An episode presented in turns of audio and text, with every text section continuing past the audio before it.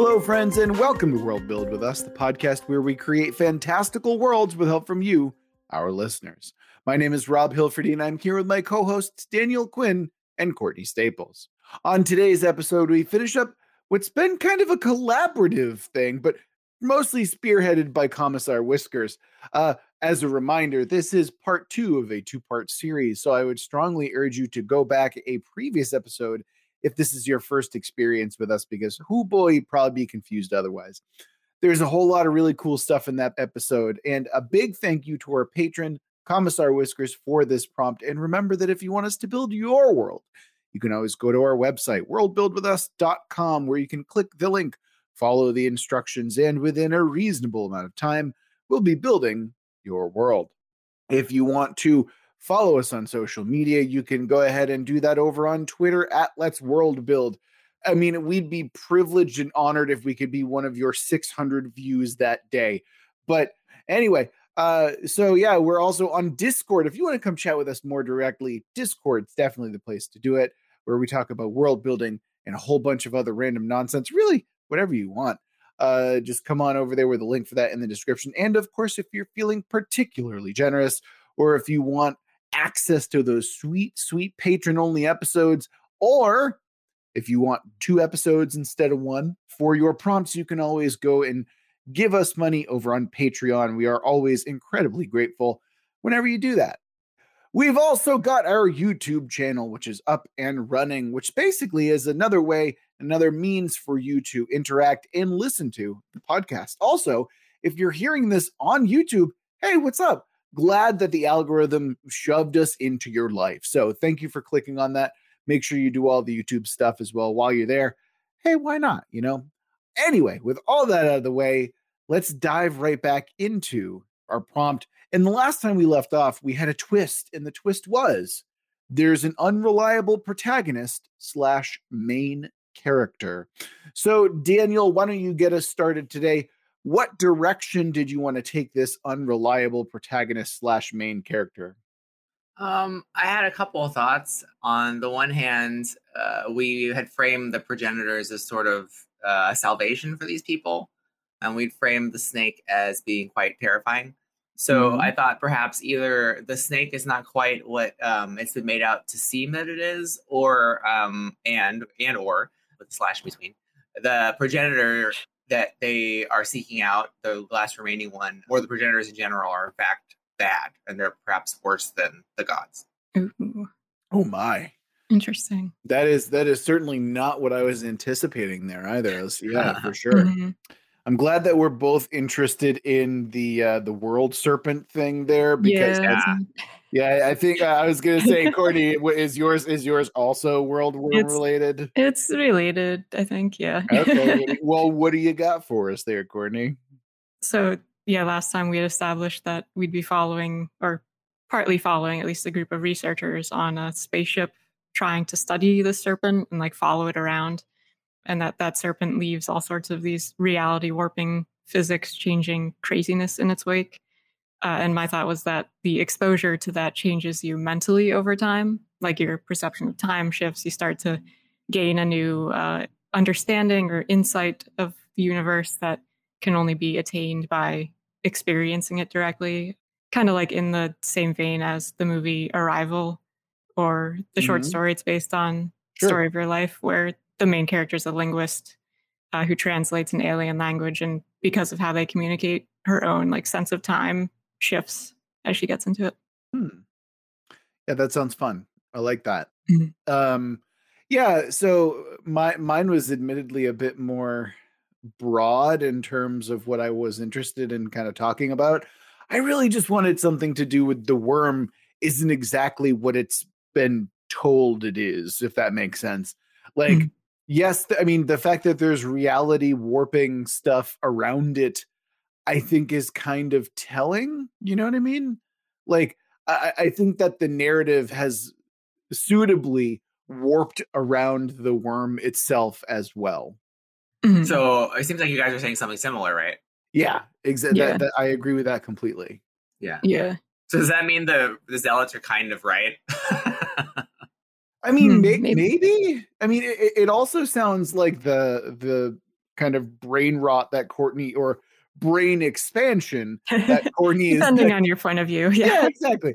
That that Courtney is kind of hinting at here is also like perhaps a good reason as to why the story has been warped from my tenet as well. You know, like, mm. oh, oh, it's it's not that, you know, like this thing is as it says, it's actually just like as soon as you perceive the world worm, your brain can't really comprehend it. And so it's like, this is my explanation of what happened, you know? Mm-hmm. And so that's what people walk away from, is this idea, like, I know what happened, except you don't, because your brain was like, I can't, I can't handle that. I literally cannot stand looking or understanding what I just looked at. So it would seem these um, zealots might be right for the wrong reason. Mm-hmm. Maybe. I mean, they're also trying to get it to eat more, so it's kind yes. of expanding its power. So I, mm-hmm. I don't know if they're quite in the right yeah. there. Maybe not with their motivation, but perhaps what they say, some of the things they say about the transcendental experience isn't necessarily wrong. Oh, I gotcha. Yeah, yeah. Mm-hmm. Yeah, those zealots are fucked up, y'all. I'm just saying, like, yeah, like nah. I'm still definitely of the opinion that we're in a T I eighty-six calculator and we're playing Snake. And this is this is exactly what's going on. We're, we've just created a micro narrative for the things that are going on within it, but you know that's fine. Mm-hmm. If we had rolled that this was an isekai, then that would have been the uh, oh easy, part. yeah, yeah, exactly. Like this is the gritty. Re- okay, remember when gritty reboots were a thing? Oh yeah, yeah, yeah. This is the gritty reboot of Snake. Like this is like, oh man, we've we've what what have we earned the rights to? Oh, the game Snake. All right, cool, no problem. You know. Uh, anyway, Daniel, if if you don't mind, let's let's go ahead and rewind a little bit and talk about evil progenitors for a little moment, shall we? It makes you think of the engineers from Alien, you know. Yeah, yeah, yeah. You had mentioned that. Yeah, mm-hmm. you you like that movie too much, I think. I, I like that movie. I, no, I like I it because it's, it reminds me. It's got like these Lovecraftian vibes to it, like parts of it. Are you talking about Prometheus specifically? Yeah, Prometheus. Yeah, yeah, yeah. we are. To, yeah. I think we had this conversation offline, but I think that we, no, we, we was was this on the podcast? Yeah, it was online. Yeah, it was. Yeah. Oh man, see, this is what happens when I see you guys in the meat space and just like, oh, this is weird. I can't remember what stories get told. Anyway, yeah, mm-hmm. no, the, it's dumb. That the those people are dumb, and mm-hmm. um, the you know, like characters, the, the characters, yes, yes yeah, exactly. They behave yeah. like morons. Yeah, yeah, yeah. yeah. That that's really the big issue that I uh-huh. have with that thing in general. Yeah. So you know. Yeah, I think um, I like the theology. I like the, the theology, the um, the attempt to explain some of the things in Alien that obviously yeah. weren't thought out initially, and I, I, that's what I'm interested in. Is like it makes you ask more questions, which I think is always a cool move when you've introduced something that answers some question, but then it's like there's a lot more questions raised. So it makes you want to know more about the alien world, like how does this work? You know? Yeah, especially in a series where you know the original movie is all about like. Uncovering what this alien thing is, right? Mm-hmm. And then by, you know, like Resurrection, you know exactly what a xenomorph does and is and how it works. And so like mm-hmm. by trying to create a little bit more mystery surrounding the xenomorph and stuff like that, I think is a smart move overall. Sure. Yeah. But this isn't a film review podcast. But what I'm pointing at though, what I'm pointing at is something that I think is, is we can take advantage of here, which is like, okay, what was so familiar is now unfamiliar and therefore scary and weird and like, you know, what are we questioning again, right? So let's let's go ahead and talk about the fact that these progenitor races, the things that people, oh, okay, so so let's go with the evil progenitor thing here, right? Our group of researchers that we've kind of created in the last episode, we've pointed to them and they're like, oh, we've got to find the progenitor races. They're our saviors. They're the only way that we can stop this oncoming reality warping, reality storm of a Jormungandr. So, I mean, in a sense, right?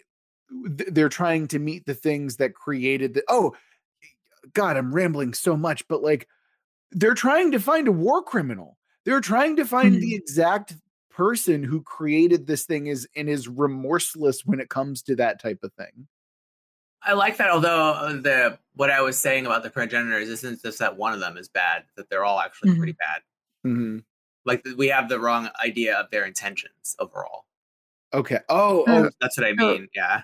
I wonder if um because as one of the tenets in the prompt implied, that this was like a, a cycle that kept going and going and going. And mm-hmm. the progenitors, it seemed, wanted to stop that cycle. And in doing so, they created this serpent and killed the gods. And maybe their intent was literally to end the universe by doing that. Oh. Like, they knew that this would happen. They knew that this cosmic serpent would keep eating everything. And they just wanted it to fully end. Mm-hmm. Mm-hmm. Yeah. In that case, the, the war criminal might actually, maybe he's doing something that is not exactly what they say he was doing. Like, so they're pinning the blame on him, but maybe he was actually yeah. working against them in some way. Oh, um, so this is the one good one, basically. Yeah, right? maybe. Yeah. Or like, maybe not, maybe I mean, we could even say like, perhaps he had selfish intentions, but it, it's to mm. the benefit of the protagonists, you know? yeah. Oh, maybe, maybe it's like the protagonists see him initially as like the one who designed the whole thing, like the war criminal mm-hmm. behind it, but in actuality, like, yes, he was maybe the lead engineer on this or whatever, but he was actually sabotaging the project, and yes. that's that's why the universe hasn't already ended. Like, it yes. was supposed to be a much ah. faster thing. Like, the maybe the snake was supposed to be even larger and faster sure. moving, but now it's smaller. I mean, it's still fucking enormous, like incomprehensibly right. large, but it's allowed time for these uh, life forms to develop more and potentially figure out a way to stop it. Right. Yeah. And maybe, okay, maybe the rift that kind of got created in the past was this idea that like, oh, this guy created a failsafe, right? Like, actively sabotaged the creation of the world serpent, but also put in a failsafe. So there's like this idea that this guy, this progenitor, is sitting there like, look, I know that I can't stop this. I know that it won't stop, but I can slow it down, and maybe somebody else can in future yeah. generations, right? Mm-hmm. And that's why he went to sleep, maybe, so he could be found oh, yeah. in the future. Right. right. Yeah. yeah. I, I think I had the idea of like, they created a tomb for themselves. Yeah. And I yeah. think that's awfully fitting now, especially if you want to turn it into an R P G, like exploring the tomb and getting to the center to uncover like the secret, only yeah. to find out that the person that you're looking for is still alive, like is mm-hmm. is kind of a fun little D and D trope almost. Mm-hmm. Yeah. Know?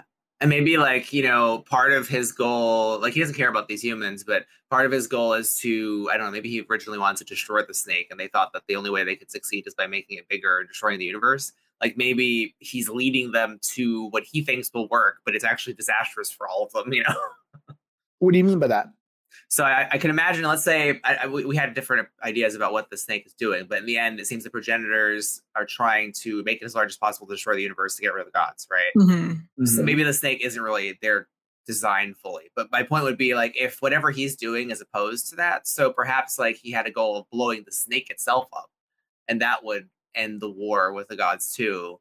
And so like, if if that's the case, then waking him up, he's probably wants to finish the job now that it's out there, and that could be mm. disastrous for all of them. If you blow the snake up, maybe that causes catastrophic damage throughout the universe. Who knows? I don't know. That, sure. could, that could release all of the energy that it's been building up inside yes. by eating all of this god stuff.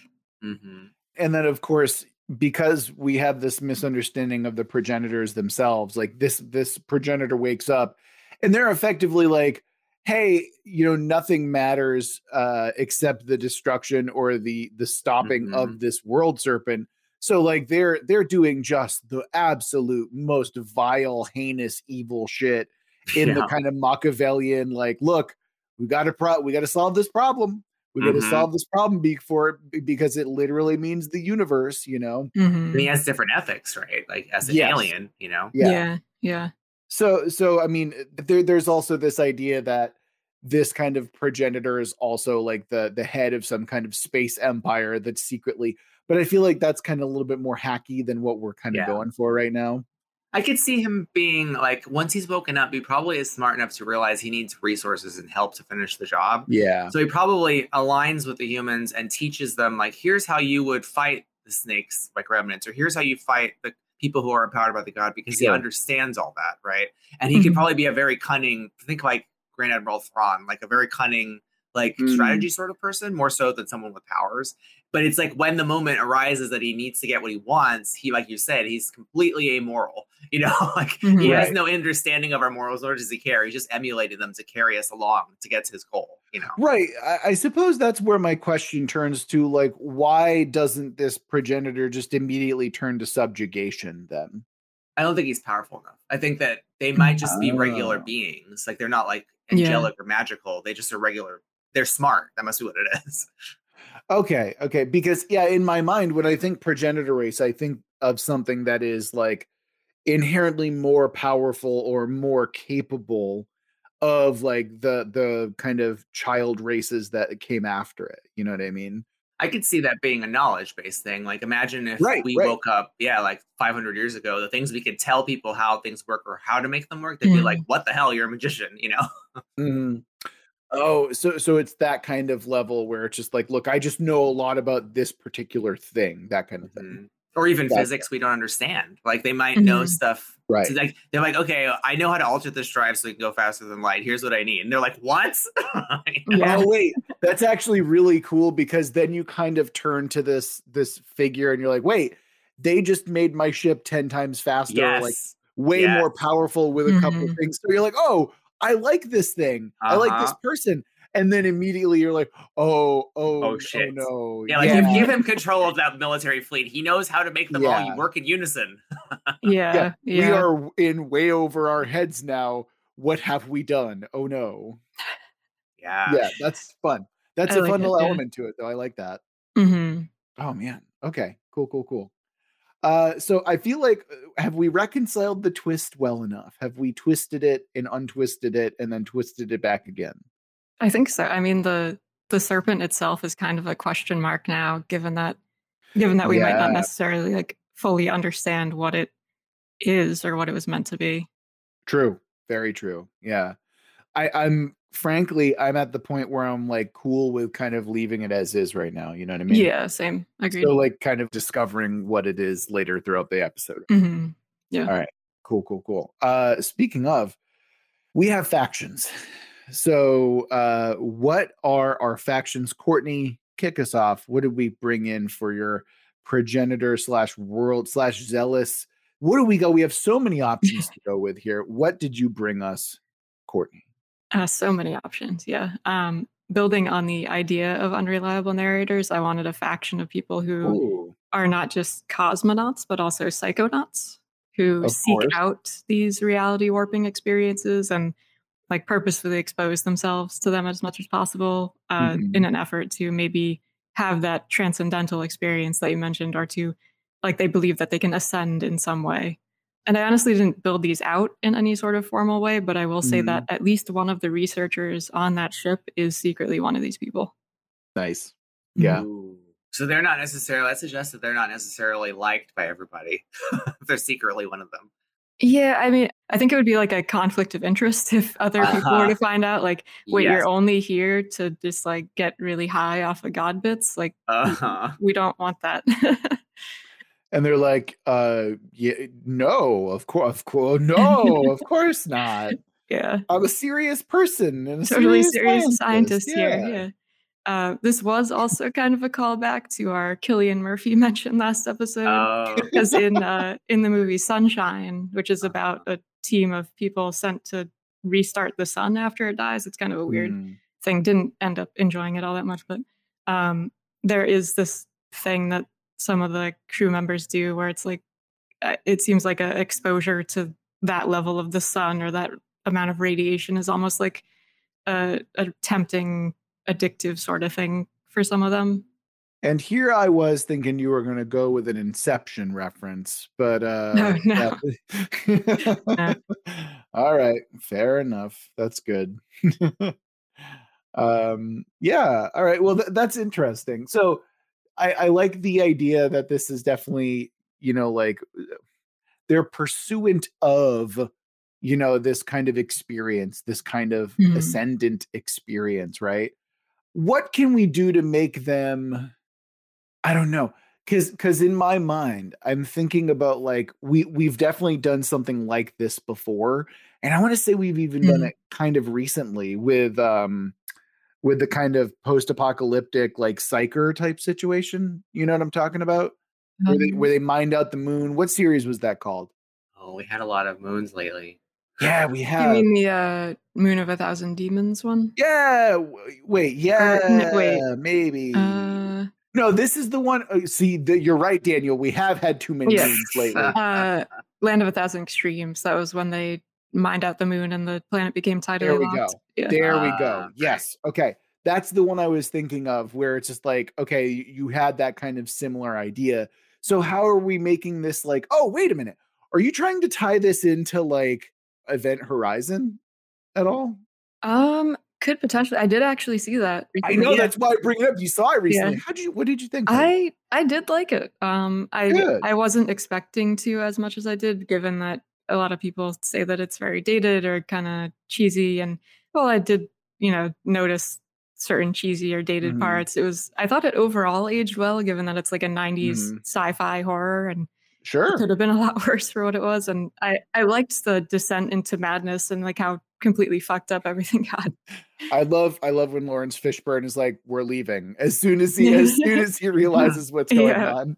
Yeah. Uh but yeah, no, I agree. It's it's a good movie. I wouldn't mm-hmm. go so far as to call it like a great or yeah. you know, like a masterpiece or anything. It's like, like enjoyable. That. Yeah, exactly. Exactly. It's no nineteen ninety-nine's The Mummy starring yes. Brendan Fraser, of course, but of course, nothing can compare. no, no. I feel like it's been too long since we've mentioned that. But yeah, yeah. Anyway, get a little sidetracked. Yeah, so how, what I'm trying to get at here, what can we do to make this transcendental, like drug tripping kind of uh, faction?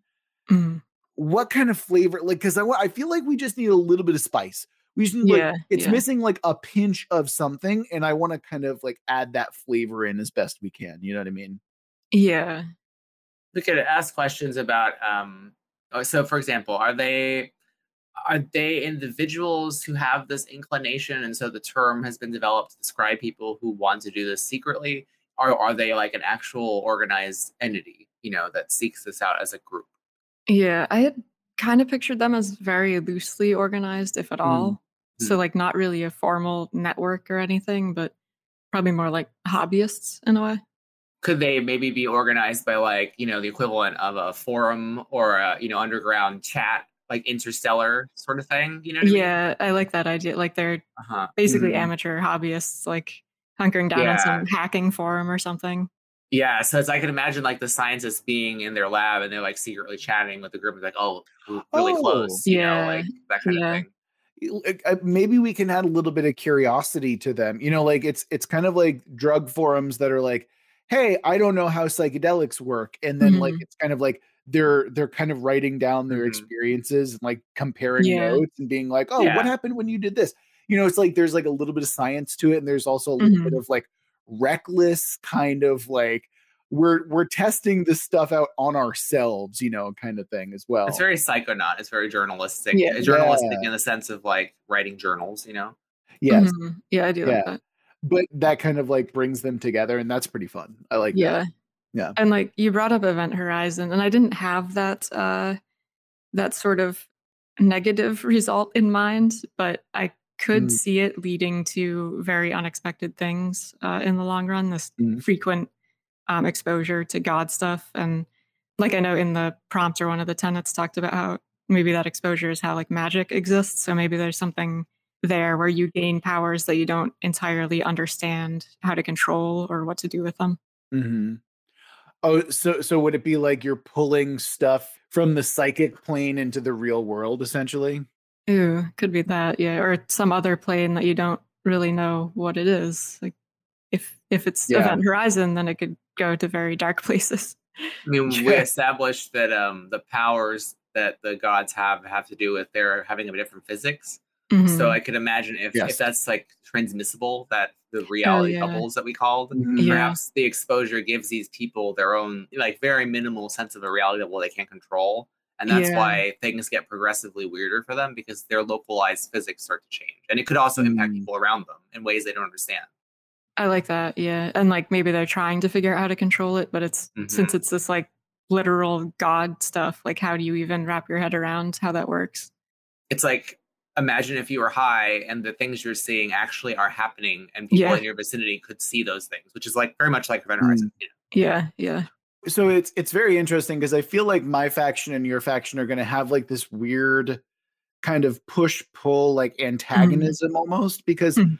I've been listening to a podcast uh, series on the Manhattan Project recently, And I've been really utterly fascinated with kind of like the logistical elements of creating, you know, like this cutting edge, bleeding edge technology for the time and how it was weaponized. And then some of the descriptions of, you know, the the nuclear bombs being used in uh, Hiroshima and Nagasaki are like mm. just some of the most bone chilling, like horrifying things that you can imagine. What I'm fascinated by and where my faction kind of kicks in is that I wanted some kind of governmental organization that is exploring the kind of, because if you go towards the, the parts of the dead gods, right, it fucks their shit up real bad because mm-hmm. it fucks with the physics. And like, sure, you could probably utilize those dead god parts for like energy, like infinite energy. But much like we kind of approached atomic energy, just like, how can we weaponize it? This is what's going on here. So I have this like group of researchers and uh, like very boring government types who are currently trying to figure out how to best weaponize God energy as best as they possibly can. Mm. And yeah, based on our conversation that we're having, I feel like your group is certainly against mine. Like mine is a little bit more bureaucratic and perhaps a little bit more fascistic as well. Uh, I, I didn't really start it that way, but I'm looking mm-hmm. at it like as a healthy kind of contrast between your hobbyists and mine are like, you know, like it's, it's got a little bit of an Indiana Jones versus Belloc vibe a little bit. You know what I mean? Mm, yeah. Or I could see it as like uh, your group almost doing like an M K Ultra thing with my hobbyists. Oh, yeah. That's what I was asking. Infiltrating yeah. and trying to like get those people uh, to study them. Are they government types? Like, are they... Um... Yes, because I feel like we don't ha- we haven't ha- really had um, an understanding of how the intergalactic um, yeah. structure of the of this world is. So that would be nice mm-hmm. to have some sort of government, even though it's a, it seems like a government bureau inside of whatever their their yes. larger apparatuses. Yeah, yeah, it's it's a fascinating kind of situation to see. Like, okay, we've given this one person. Uh, I think his name's General Greaves or something like that, but he he basically was given an unlimited budget and was told to like make nuclear stuff happen. Uh-huh. And he was incredibly good at his job in terms of logistics and like making like projects happen. And it's, it's hypothesized that like without him, we would probably have nuclear bombs years after we actually had them developed because he was actually just that efficient at organizing. He's a great project manager. The world's yes. greatest project manager. Like, actually, though, like uh-huh. that, that's the kind of funny thing about it is that he was actually just really good at project management. And like, like Oppenheimer got the job because of him. Like, no one wanted a theoretical physicist because he's theoretical. We want right. practical. And then this general was like, nah, this is it. We, we want this person because he knows what he's doing. But it's like, it like, that's the kind of like very bland and boring type of like, person and organization that I want, because that to me is like way scarier. Like imagine that, Courtney, you're one of your psycher people are just like ha- enjoying this trip, like experiencing altered reality. And then a man in a black suit or a man in like a featureless, like hazmat suit, like basically yanks them out of that. Mm-hmm. Like it's a bad trip because you made it a bad trip, you know? And it's because that government organization is there, like being like, what the fuck are you doing in psycher space, man? Get out of here, you know? Mm-hmm. Um, I have a question. So when we think about the structure of the various planets or systems in this, it makes me think then that the larger governing body, and I'm sure there's many different worlds that have different governments, of course, but uh, maybe like a federation of some kind, makes me think it's less of a... you know, like an empire or like someplace that something that's, that's more, um, I don't know, in backwards in our history and some sort of government mm-hmm. that's in the future of what we're imagining, like of present day. Sure. Only yeah. because the threat of the snake eating worlds would mean the response to that is that, you know, we don't necessarily want that other than the Zelda's places. So I'm guessing that the large government that's in charge is not some kind of like evil empire. I'm thinking it's more of a normal sort of coalition of planets. I mean, I certainly wouldn't call it inherently evil, but I think it's capable of great evil in the way that any kind of bureaucratic edifice, any kind of large organization is capable of great evil, just because it's like they have a they have a shared goal and that goal is going to, you know, get done. And great things have been done in the name of good intentions, you know, or, or well, I mean, I guess the distinction I want to make is that they're not like a bloodthirsty empire yeah. looking to conquer places. Yeah. They're more like a normal okay. nation state, you know? Yeah, no, this isn't yeah, like yeah. blood for the blood god. This is not like right. we're plucking your brains out of cyberspace because we want to feast on them. It's more like, guys, I've, I'm going to go home and have a nice date with my wife tonight. And oh, by mm-hmm. the way, I yanked a guy at a cyberspace, like, just so you right. know. I'm keeping the cosmos safe, you know, like that. It allows of- like your thing to exist in the context. Like I couldn't yeah. imagine a M K Ultra organization existing in a bloodthirsty war empire. I mean, sure, right. it would, but it wouldn't be the same mood as an M K Ultra, you know, like right. a, a right. orderly bureaucratic government, you know, instrument, you know? yeah, no, no, I, I get you. That That's certainly what I'm interested in exploring here is the kind of like banal aspects of these kind of great events and kind of great, because that always that's always fascinated me. Let's be real, like banal things happening, the very boring, mm-hmm. the very mundane things. That to me, I don't know why, is so fascinating in fantastical situations. No, I was I was gonna say that I I like that we've just been focusing on like boring people so far. Like we got like hobbyist drug people, we've got boring bureaucrats, and like, yeah, there's a cult, but they're also just yeah. kind of flying around. They're not really like doing anything too crazy uh, yeah. in terms of like physically what they're doing. I can't wait until Daniel hits us with Space McCool, Space Bounty Hunter, where he's got like a pompadour and he's like shooting double guns and stuff like that. So Daniel, why don't you hit us? What, what have you focused on for your faction this time? I was so glad you gave me that layout because I was about to say until I fuck it all up. Um, Perfect. This is our lovely, boring universe. So actually the existence of a more standard government, right, even though it's got like shady bureaus inside of it, um, gives space for this. So I was thinking of, I want to add a kind of galactic police who are fundamentally good, just so that we can have something contrary to reality. Fundamentally good galactic police. I'm thinking Green Lantern style, in that these okay. police officers have been given like a hunk of God stuff or whatever yeah, as like yeah, some yeah, yeah. instrument to wear. Oh, and therefore yeah. it gives them, you know, the equivalent of like superhero-ish powers um, in order to carry out like the, the whims of their government. But the key is I want them to be fundamentally good. Even if they're roped into doing bad things, the individual mm-hmm. police have a code of ethics that they actually follow. Okay. Can they be slowly deteriorating because of the God stuff that they wield? If it doesn't turn them evil, yes. I that that's fine.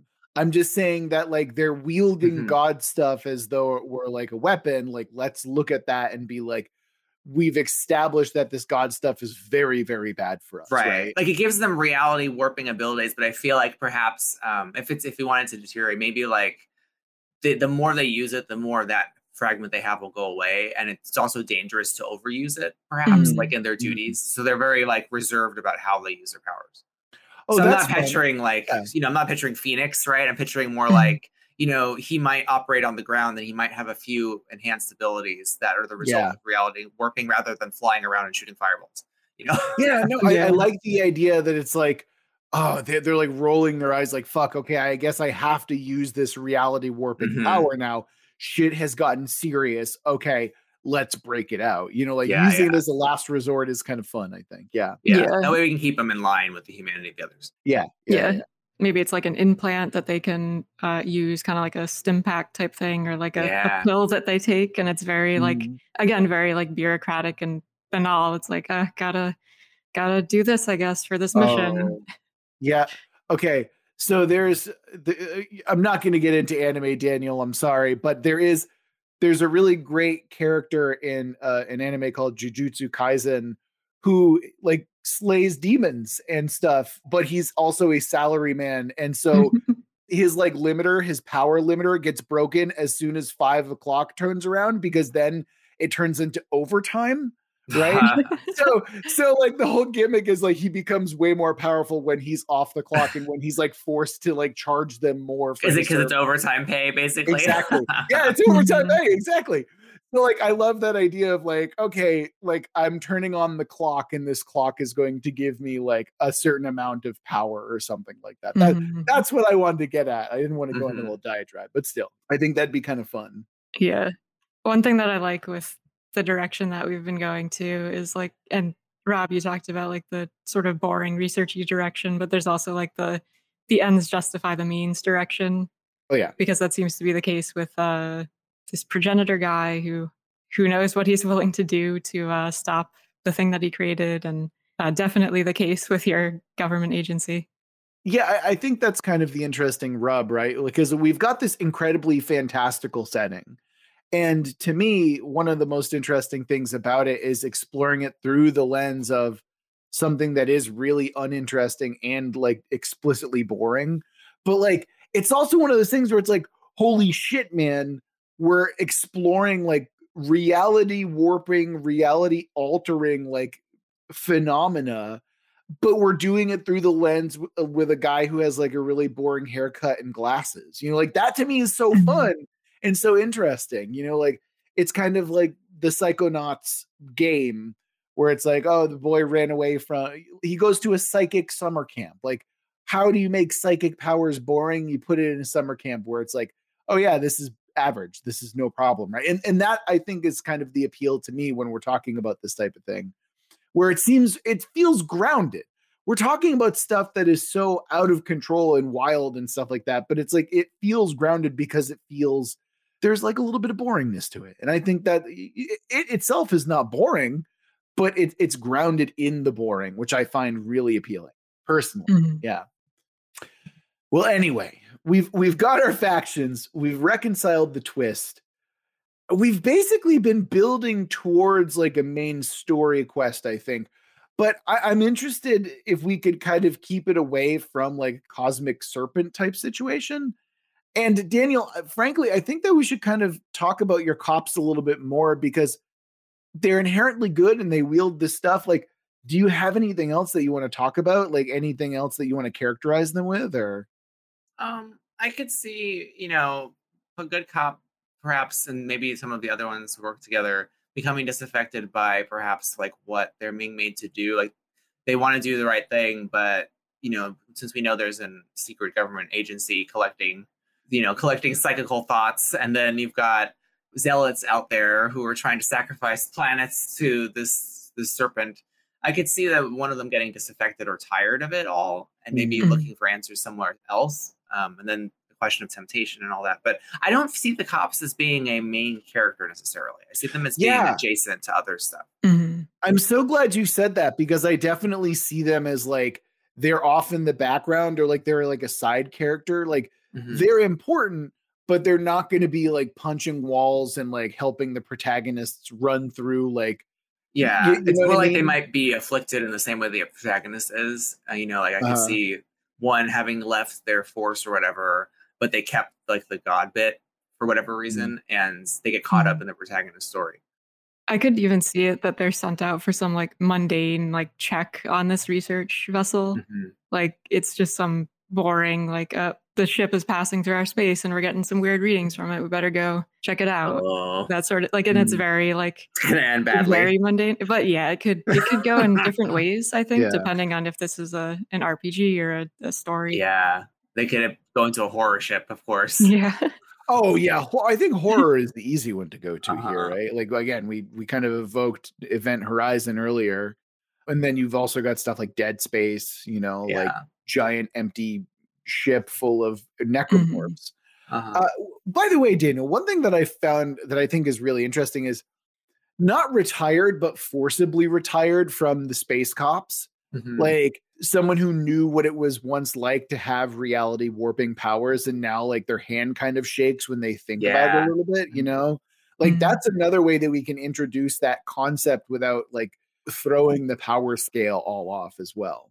I like that because you could have whatever the protagonist is doing, which I feel like if we're constructing an adventure, it should be about them. But I like the idea mm-hmm. of perhaps along their path, they come in contact with one of these retired officers who can help mm-hmm. them from a wisdom perspective. And maybe, yeah. you know, is actually interested in that mission of the protagonist. Yeah. And then the other thing that you can also do with that kind of situation is, you know, you've been following this character and they've been like, oh, I've been retired. I haven't had my power. And then inevitably within the course of the, the narrative, they find a way that they can access another type of power. Like, oh, I found a thing that's similar but it's going to kill me. And then they have mm-hmm. their big her- heroic sacrifice. Yeah, to help the hero. Love yeah. It. And you get to see what that power actually looks like firsthand. Mm-hmm. And you're like, oh, fuck. Okay, I'm glad that we're not focused on this as the protagonist, because it would be a completely different type of, you know, narrative that we're focusing on. Yeah. To give it like really, really mundane roots, you could also have it be um, this, you know, retired or disgraced cop who's still thinking back to his glory days. He like comes across one of those uh, psychonaut hobbyist sites and starts oh. like reading through the forums and participating a little bit. And maybe oh. he starts to piece together clues about this researcher who's like heavily, heavily exposed yes. to this stuff. And like he kind of does his own like side investigation and tries to mm. figure out what the hell's going on and what is going on with that ship that's following this serpent. Yeah. That's maybe really this is how you get led to the sleeping progenitor. Like perhaps in the one who's really involved is getting like echoes of it, of its dreams or something. You know, the the scientist who's oh, on the oh, psychonaut board. So like the cop is piecing these bits together and and trying to figure out the motivations of the scientist on that ship. You know. Yeah, like mm-hmm. it, the posts of the scientist become like stranger and stranger as it goes on, and like they mm-hmm. start talking about hearing a. a whisper in their mind that's calling yes. them to a certain place, and like, has anybody else experienced that, that kind of thing. Mm-hmm. Oh, sure. Sure, sure, sure. Yeah. And and of course it's like, oh man, I wish that I could be like that. Oh, tell me all about it. And then there's the, I, I don't know. I'm, I'm picturing this as like a shit posting forum as well. Like where yeah. there's a plenty of shit posting involved. Yeah. Mm-hmm. Like, yeah, lol, me too. And then I woke up and my wife was murdered or something like that. You know what I mean? Like yeah. no one believes them, you know, to yeah. them. Is it is it like, uh, what's his name? Um, QAnon? That's what we're dealing with. Oh, okay. okay, I'm glad that you said that, because I yeah. literally was thinking like this had QAnon vibes to it. Uh-huh. one hundred percent, or, you know? Or nineties like X-Files vibes, depending how you want to go with it, you know. I mean, they've basically bled into each other at this point, Daniel. You How, know, dare like, you? How dare you? How dare you? I, I mean, tell me I'm wrong, because I'm not wrong. You remember the four? Um, no, they're fundamental. Remember the? Um, you remember the hacker guys in X-Files? Yeah, the three yeah. horsemen, right? They were good yeah. people. They're not QAnon trash. Like, no, no. But I'm saying that like you, no one can have fun like with conspiracies anymore, because it's like it all turns into. Like, oh, because QAnon ruined it. Yeah, exactly. Yeah, absolutely. Yeah, that's what I mean. Because conspiracies are fun, you know. They're like fun, I know. But, but the problem is that now people believe them, and it's dangerous. I just miss Evil G-Man, you know, like generic Evil G-Man, and we're fighting the power, you know, that kind of thing. Why can't we do that? Right, exactly. I I sincerely wish that we could get away from blood libel and go back to good old fashioned conspiracies again. Yeah. Um, anyway. Um, but like in the vein of keeping things like mundane and simple, like we could follow that disgraced cop who comes across this forum and starts investigating mm-hmm. and like he joins up with maybe a younger person on that forum who isn't as mm-hmm. like jaded to the world, and it follows more like his story there rather than directly closely following the people mm-hmm. on the ship and the progenitor yeah. and all that. Right. I like that. It's more like a, it's, it's not noir, but it is a detective story, which is nice. Yeah. Yeah. Here's what I'm thinking. If I'm looking at this cinematically, right? Like the opening is the boring montage of a cop who's like going through his, like what his day is now. And it's incredibly boring. And he looks back and there's like him as a superhero basically. And like, he's like trying to remember what it was like. And then something happened. There is a call somewhere, right? That changes his day to day, that forces him to pay attention. And it's not just, he stumbles across like a forum post, right? Because I, I, it, it's got to be something more impactful than that. What is the thing that like pulls him in the direction of this particular adventure? A thought you can have is sort of matrixy. Um, so like when Neo, when he he has been spending a lot of time alone, he stumbles upon the things that lead him into the mm-hmm. story. But there's a meta narrative of like the bunny and imagery that yeah. is occurring in real life, you know, that are, it's kind of like Jungian, um, what's the word, synchronicity that mm-hmm. he experiences in the Matrix that leads him to truth mm-hmm. in the one good movie there was. So I'm I, in, in, in our situation, since we do have reality warping magic, essentially, um, I could imagine this cop having had synchronistic experiences that he then tries to validate or understand through this forum, you know? Yeah, like maybe mm-hmm. he even thinks that it's like um, how like with psychedelic use, you'll sometimes get like acid flashbacks. Like maybe he views it as that and he goes onto these forums to try to see if that's what it is. And that yeah. leads him down this path. Okay. Okay. Hear me out. I, I like that a lot. I'm going to, I'm going to try and incorporate it, but hear me out on this one. Okay. Uh, let's take that idea. Now let's put it in a kind of group therapy situation where it's just like a bunch of retired cops all together in a room, like trying to deal with Oh, it. And like they're meeting. Yeah, exactly. Okay. Yeah, or, yeah. or it's like, it, and then like one of his cop friends, like, hey, have you tried doing this like drug? Mm-hmm. You know, it's really helped me with like kind of settling my nerves. And like, and then he takes it and something is different happens to him. And it's yes. like, it completely alters the trajectory of where he was going. And I could see, like, they all have these synchronistic kind of experiences that didn't really understand, mm-hmm. like, remnants or echoes of their service.